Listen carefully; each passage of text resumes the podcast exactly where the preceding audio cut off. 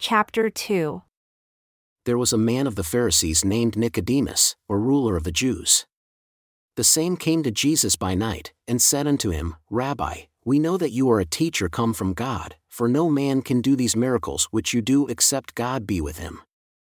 Jesus answered and said unto him, Truly, truly I say unto you, except a man be born again, he cannot see the kingdom of God. Nicodemus said unto him, How can a man be born when he is old? Can he enter the second time into his mother's womb and be born? Jesus answered, Truly, truly I say unto you, except a man be born of water and the Spirit, he cannot enter into the kingdom of God. That which is born of the flesh is flesh, and that which is born of the Spirit is spirit. Marvel not that I said unto you, You must be born again. The wind blows where it desires, and you hear the sound thereof, but cannot tell from where it comes and to where it goes, so is everyone who is born of the Spirit. Nicodemus answered and said unto him, How can these things be? Jesus answered and said, Are you a master of Israel and do not know these things? Truly, truly I say unto you, we speak that which we do know and testify that which we have seen, and you receive not our witness. If I have told you earthly things and you believe not, how shall you believe if I tell you heavenly things?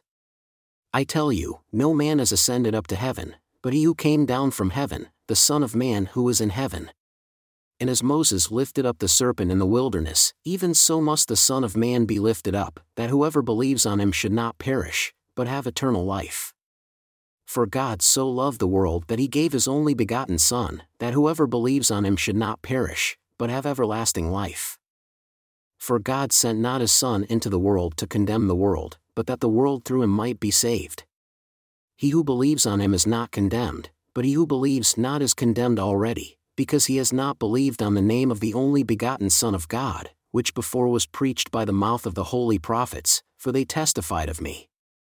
And this is the condemnation that light has come into the world, and men love darkness rather than light, because their deeds are evil, for everyone who does evil hates the light, neither comes to the light, lest his deeds should be reproved but he who loves truth comes to the light, that his deeds may be made manifest.